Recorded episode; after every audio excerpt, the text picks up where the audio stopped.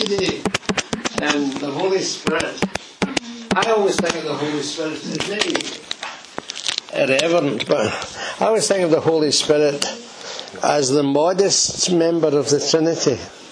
You know, his, his, his, task is basically to reveal Christ, lead us into all truth, uh, change our lives. Um, we, we don't notice the change, but um, he, other folk notice the change when the Holy Spirit comes into our lives and we've got a duty. Paul puts it like this in uh, Ephesians 5.18. He says, don't get drunk. and I mean, I knew quite a lot about drunkenness. I used to be sent to the pub on a Saturday night to collect my father and walk him home along the canal bank. And Casey fell in the canal, my mother said, and he was six feet tall and about 15 stone. And I was just a wee laddie standing outside catching the waft of the beer coming out of the pub, not allowed to go in uh, in those days. And I used to think, what'll I do if he falls into the canal? And I used to have to uh, lead him home every Saturday night. Um, don't get drunk, you know, um, but be filled with the Spirit. Now, some folk think being filled with the Spirit is like getting drunk. It's not. There's a, a vast difference between uh, alcohol and the Holy Spirit. You know, alcohol, oh, I've got a wonderful word I'm going to use tonight. Pharmacological, eh? How do you like that, eh? Pharmacologically, um, alcohol is a depressant. But the Holy Spirit is a stimulant. There's the greatest possible contrast. And then he says, don't get drunk, be, he says, be filled.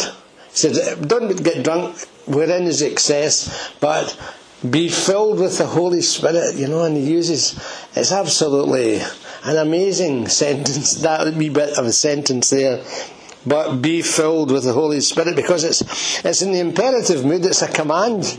It's not an option, it's a command. God wants us to be filled with the Holy Spirit, and it's in the plural number. That it's a plural. That means it's not just for a little elite who have inter- interests in spiritual matters.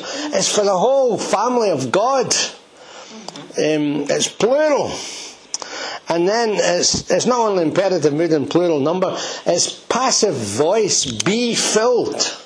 You know the difference between active and passive. Active is when you do something, passive is when something does somebody does something for you. Um, and Jock Troop was once waylaid by a, a cynical newspaper reporter, and he said, uh, "Where do these revivals come from?" anyway, Mr. Troop. And Jock had hands. His, I met his next door neighbour once and he told me he could lift a fully inflated football with one hand, nay bother. So Jock Troop grabbed the reporter by the lapels and made him kneel down. And he says, They come from God. and uh, this is true. Um, the Holy Spirit is God's gift to us in the church.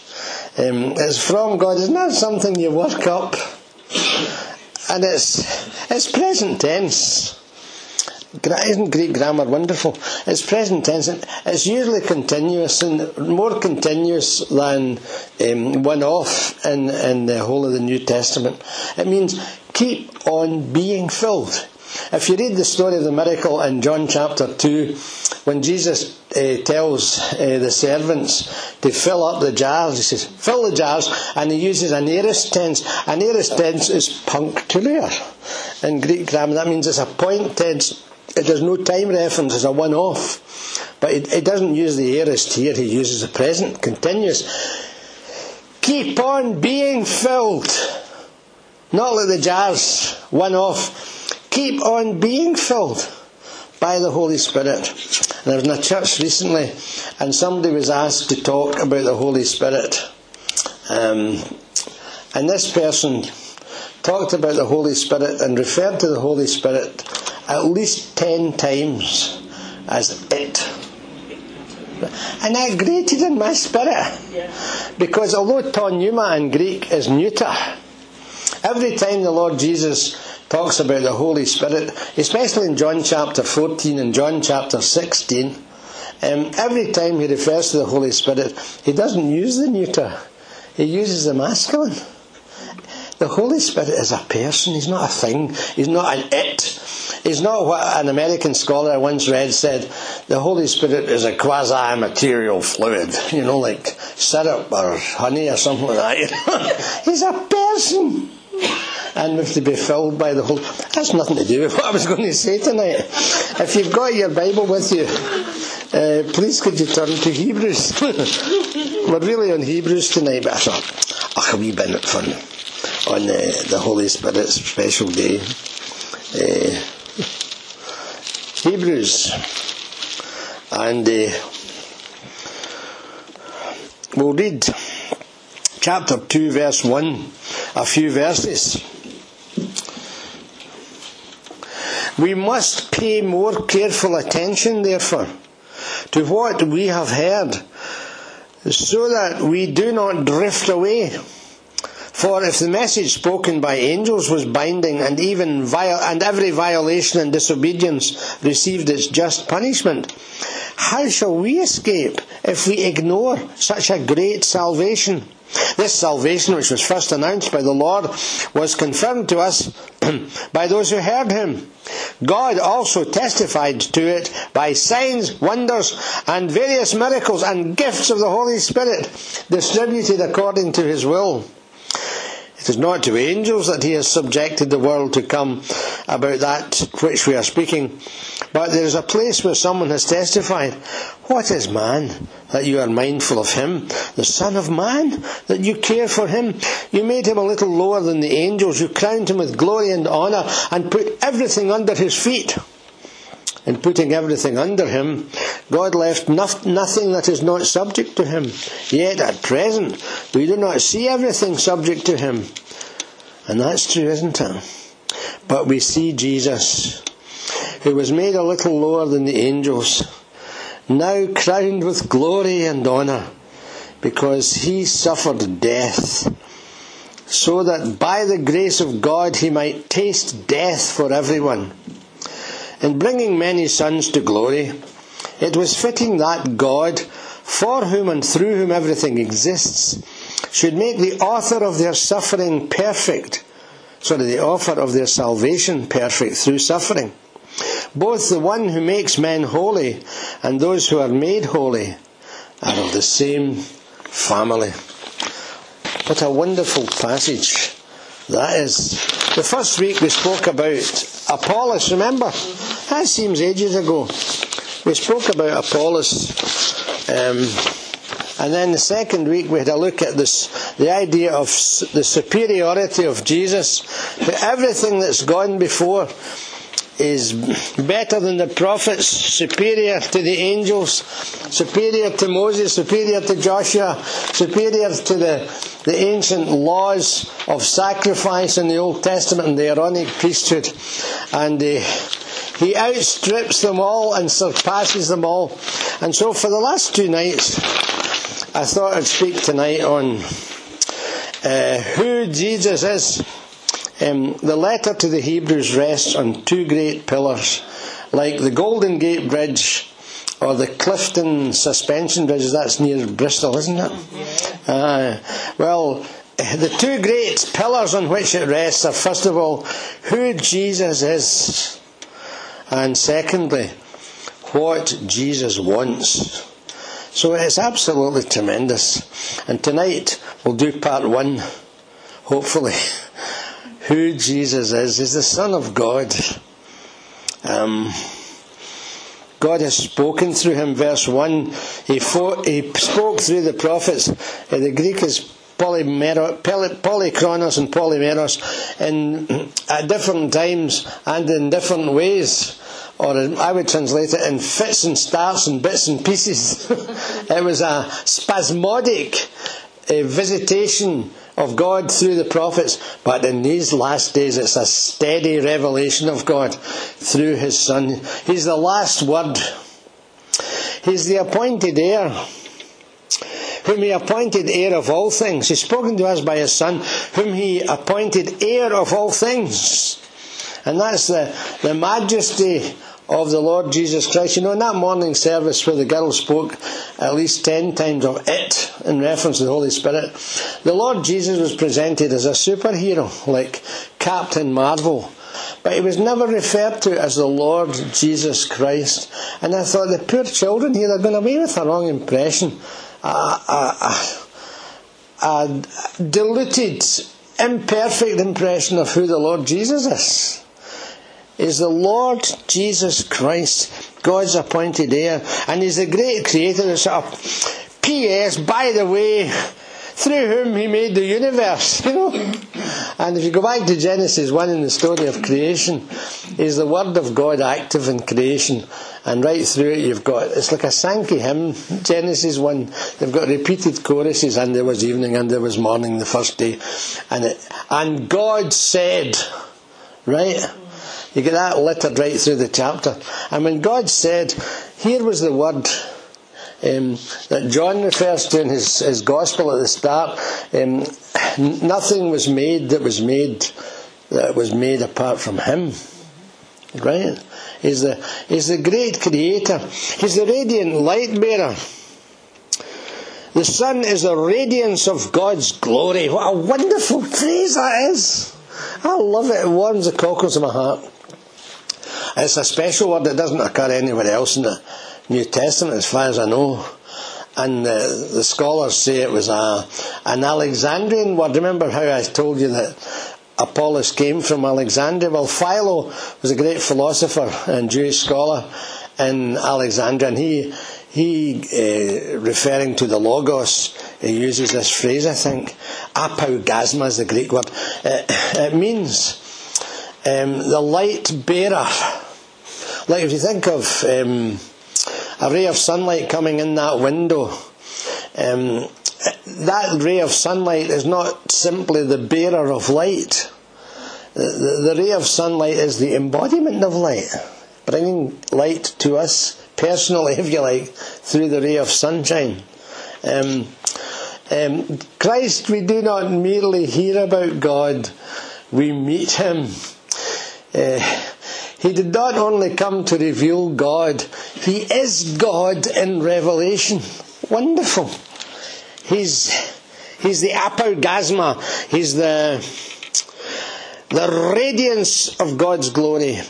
And then he uses another word, and the exact representation of his being in connection with the image of God revealed to, to us. He uses the Greek word character. You know, we've got the word character, haven't we? The character was the, the representation of a person's uh, authority on a piece of wax when a, when a document was sealed with wax and they would have a signet ring and go like that and impress on the wax the image of the, of the signet. An exact rep- he said he's the exact representation. You want to know what God is like? Look at Jesus. Remember what he said to Philip. Have you been so long with me, Philip, and yet you haven't known me? Philip said, Show us the Father, and that's enough for us. And Jesus said, He who has seen me has seen the Father. So that's, he moves on. It's absolutely terrific. Jesus is the Son of God. And that's all in the first three verses. Sustaining all things by his powerful word. Um, everything hangs together in him, Paul says in Colossians chapter 1, like knitting, you know. And the, Paul says in Colossians, every, and God, when he made the universe, he worked to a pattern. And the Lord Jesus Christ is the cosmos. He's the principle of cosmos in a chaotic world. He, he reveals God's pattern of things as it should be. Um, wonderful. What a wonderful person he is. He sustains all things. It all coheres is the word that's used. You could translate in Colossians 1. Everything coheres in him. He makes sense of it all in this chaotic world. When you, you read about what's going on, everything hangs together in Christ. He's the radiant light bearing the Father's image and the constant sustainer. And then verses 10 to 11 of chapter 2, moving quickly on, um, 10 and 11, he's the Saviour. the Father's plan in bringing many sons to glory. That's God's purpose in our lives. That's God's purpose for those that we see who need Him so much in today's society. God, what's God's purposes? He wants to bring them to glory. It's to bring many sons and daughters to glory. And every time you look at somebody this week, think, God wants to bring them to glory. No matter how depraved and sad and upsetting it is, He wants to bring them to glory. Um, the Father has a plan. It was fitting that God and you've got the prepositions piling up again, for whom and through whom everything exists. It's absolutely loaded, Hebrews. Every phrase is worth noting. For whom and through whom everything exists. His plan and His power to bring people to glory. The plan and the power is personalized in Christ. He should make the author of their salvation perfect through suffering. And he uses another unusual word, I think it only occurs, it occurs in chapter 12, verse 2, where Jesus is the pioneer and perfecter of our faith. Remember the beginning of chapter 12? You know, surrounded by great cloud of witnesses and so on. So that passage there, uh, that Christ is the pioneer and perfecter. And it's an unusual word, this. Uh, it's the author, is it here? Ah, the author. It's the pioneer in chapter 12, verse 2. And it's, it's the leader. Like, um, to want an Old Testament uh, image, it would be Joshua. You know how Joshua went into the promised land after Moses' death and he led the people into the promised land? He was the leader. And Joshua was one of the two spies that gave a good report. There were ten gave a bad report, two gave a good report. And he was in the land and he saw all the difficulties of ever conquering or living in that land of, of Canaan. But the glory of the thing was, he came back and led the people into Canaan. Um, and he was given success in the venture. And so, well, the Lord Jesus has done that for us. He came to earth and lived amongst sinful men.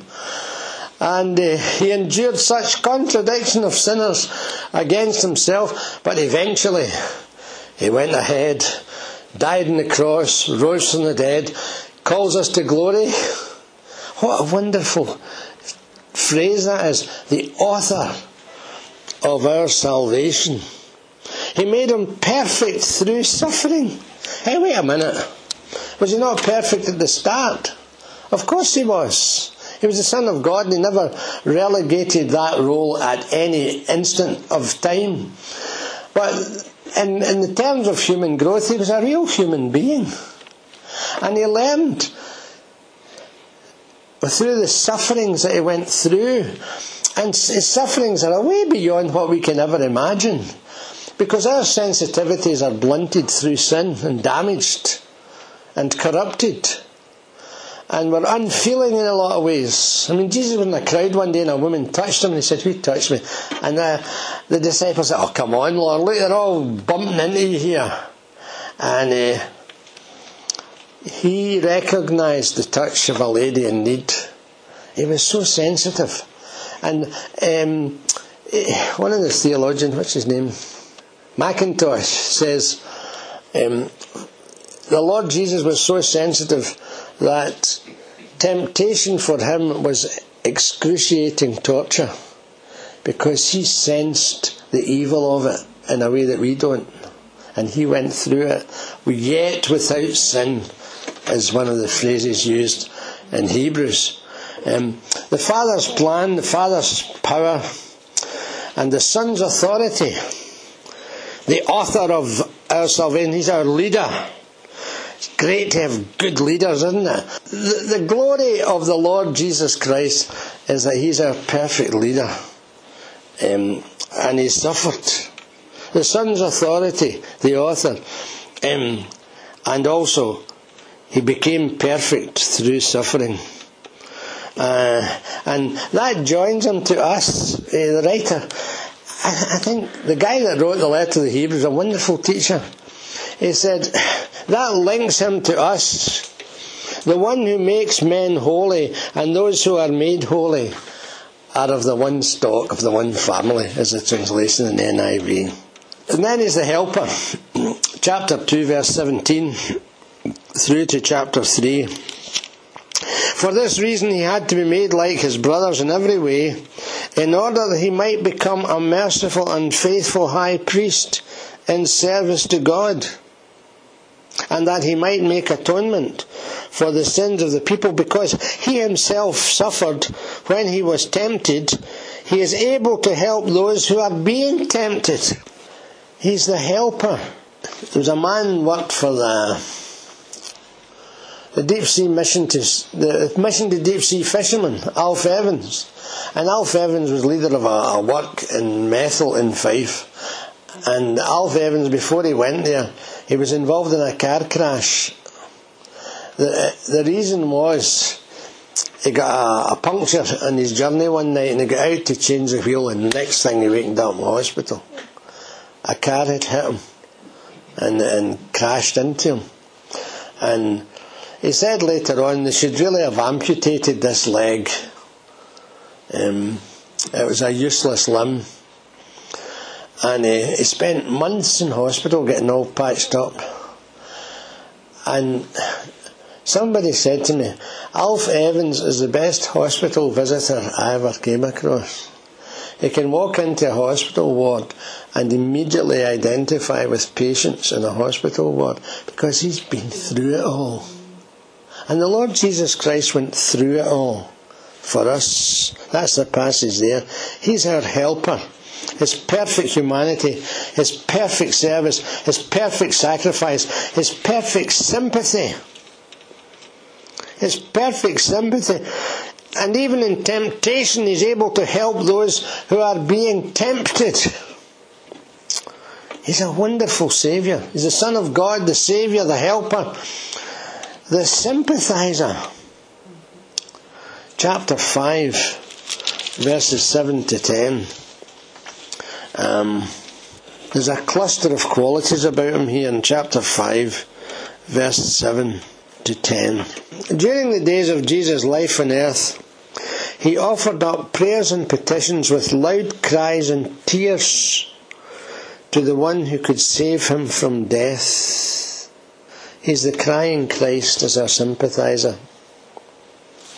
Three times in the New Testament it says Christ, Jesus, Jesus cried. Did you know that? Three times. Twice in the Gospels and once here. He cried over a family. He cried over a, over a city, first of all. When he looked at Jerusalem, he said, Oh, Jerusalem, Jerusalem. Very serious. Every time a thing's repeated in the New Testament, very serious. O Jerusalem, Jerusalem, that stoned the prophets and killed those that were sent to you, how often would I have gathered you, your people together, as a hen gathers her chickens under her wings? What a beautiful, intimate image that is. And it says, he wept over the city. And the verb that's used means loud crying. It means audible crying, as well as just weeping. And he wept, he cried over a family because he was very, very close and friendly to two sisters and a brother, Mary, Martha, and Lazarus. And Lazarus died.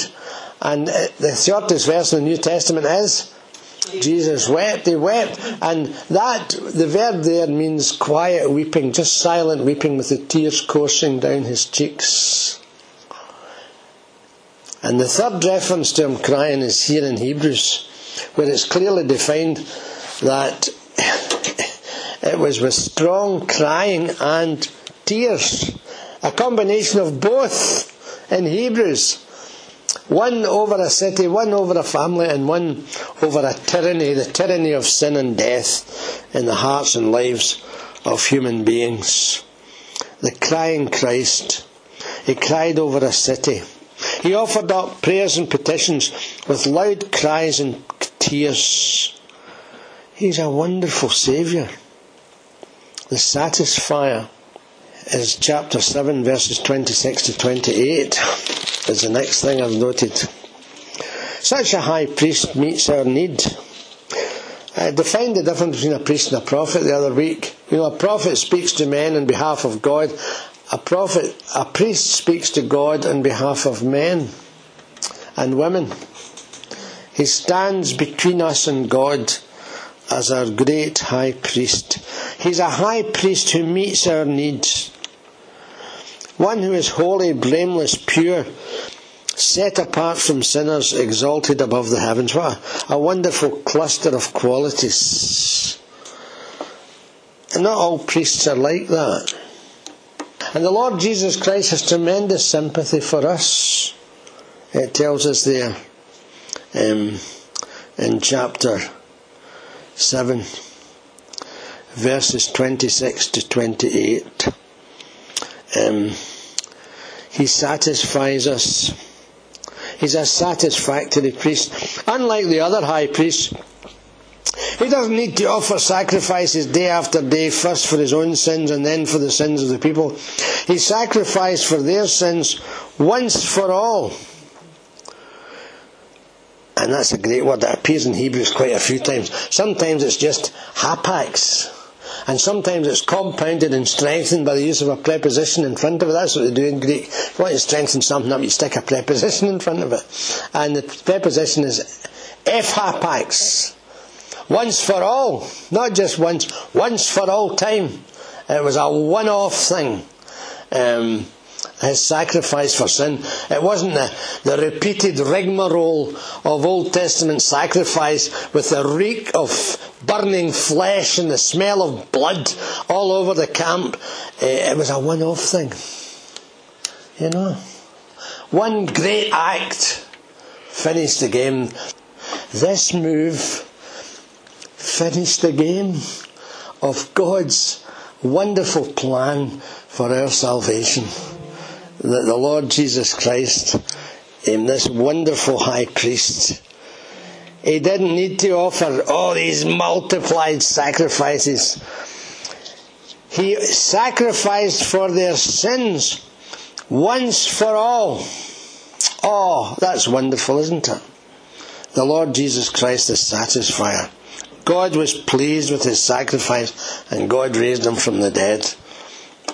And he is our satisfier. And then there's the blood of Christ in chapter 9, verses 11 to 14. Um, he came as a high priest. And, oh, it's kind of, Hebrews isn't an easy letter. You know, it's not easy. The, the old images come up. It helps to explain a lot of the Old Testament ritual to us. And it's like golf in a way, you know. Um, at Muirfield in the Open Championship one year. It was pelting rain and the wind was howling and the grass was up this length and, and there was this American knocked his ball into the rough and he went into the rough moaning and groaning about Scotland and the weather and all that And this guy says to him, What are you greeting about? He says, It's not meant to be an easy game. and so studying Hebrews is not an easy game. He takes up a lot of the imagery of the Old Testament with which we are unfamiliar. And he talks about a tabernacle. Um, and he, he lifts us to a higher plane here. Because it says when Jesus came as high priest of the good things that are already here, he went through the greater and more perfect tabernacle that is not man made. That is to say, not a part of this creation.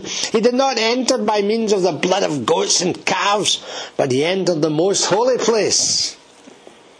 Once for all, by his own blood, having obtained eternal redemption, the blood of goats and bulls and the ashes of a heifer, sprinkled on those who are ceremonial unclean, sanctify them so that they are outwardly clean. How much more then?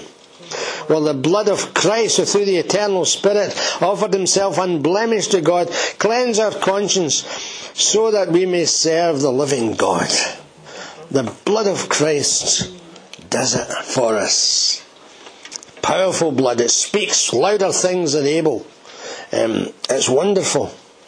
And I know there's various arguments about whether uh, the blood in the New Testament means life presented or offered or life laid down. The Roman Catholic view is that blood uh, is a word symbol for life offered, and that's why Roman Catholic folk go to the Mass every Sunday because they believe that through the offices of the priest, channeled down from the Pope and the cardinals and the archbishops and the bishops to the priest, it has enabled the priest miraculously to change the wafer and the wine into the, the body and blood of the Lord Jesus. And so when they go to Mass, they're receiving the life of God every Sunday at Mass. They believe that. But the other thought, the, the Protestant Reformed thought, is that blood in the New Testament and in the Old is a word symbol for death. A word symbol for life laid down, not life offered and poured out in terms of um, offering us uh, salvation every week in a service. Um, it was life laid down. You know, when when Jacob saw Joseph's coat covered in blood, right away he says, An evil beast has devoured him. He saw the blood was a symbol of death. Joseph's dead. And when the Lord Jesus shed his blood, there was nothing phony or phantom about it. He did it. In fact, I don't know if you've interpreted it like this, but in the Gospels, uh, a soldier thrust a spear into Jesus' side and blood and water came out. Well, to me, that's a kind of symbol that the last drop of blood was spilt for us. The blood of Christ and the submission of Christ. I'm finished um, chapter 10, verses 5 to 10. Therefore, when Christ came into the world, he said, Sacrifice and offering you did not desire, but a body you prepared for me. With burnt offerings and sin offerings you were not pleased. Then I said, Here I am. It is written about me in the scroll. I have come to do your will, O my God. Wonderful. It was never less than God and never more than a man. That's Willie Bartley's description of him. Never more than a man, never less than God. He was neither superman or subhuman. He was the only real, true human as God intended us to be. And he submitted to the will of God. He said, I always do the will of him that sent me. And when in John chapter 4, when they came back from the, the town, they'd been away buying food, and they said, eh, Did you get something to eat? And Jesus said, My nourishment is to do the will of him that sent me and to finish his work. That was his nourishment. He lived on it. Eh, he submitted to God's will, and then you remember his prayer in Gethsemane. Nevertheless, not my will, but yours be done. He submitted right down the line, and God was pleased at his submission and his sacrifice. Let's pray together. Oh Lord, we thank you for such a wonderful Saviour as the Lord Jesus Christ. We thank you for who Jesus is in the multiplicity of his character, in the glory of his presence, in the obedience which he was obedient to death for us, and he wanted to do the Father's will right down the line. Lord, help us to trust in this Saviour. Help us to count on this Saviour every day. Help us to cry to this Saviour for those around us who need Him so much. And we pray, Lord, we'll be amazed. We shouldn't be amazed, but we pray you will be amazed as you intervene in some lives and bring them to glory. Not because of anything good in us, but because they catch some glimpse of who Jesus is through us. for Jesus' sake. Amen.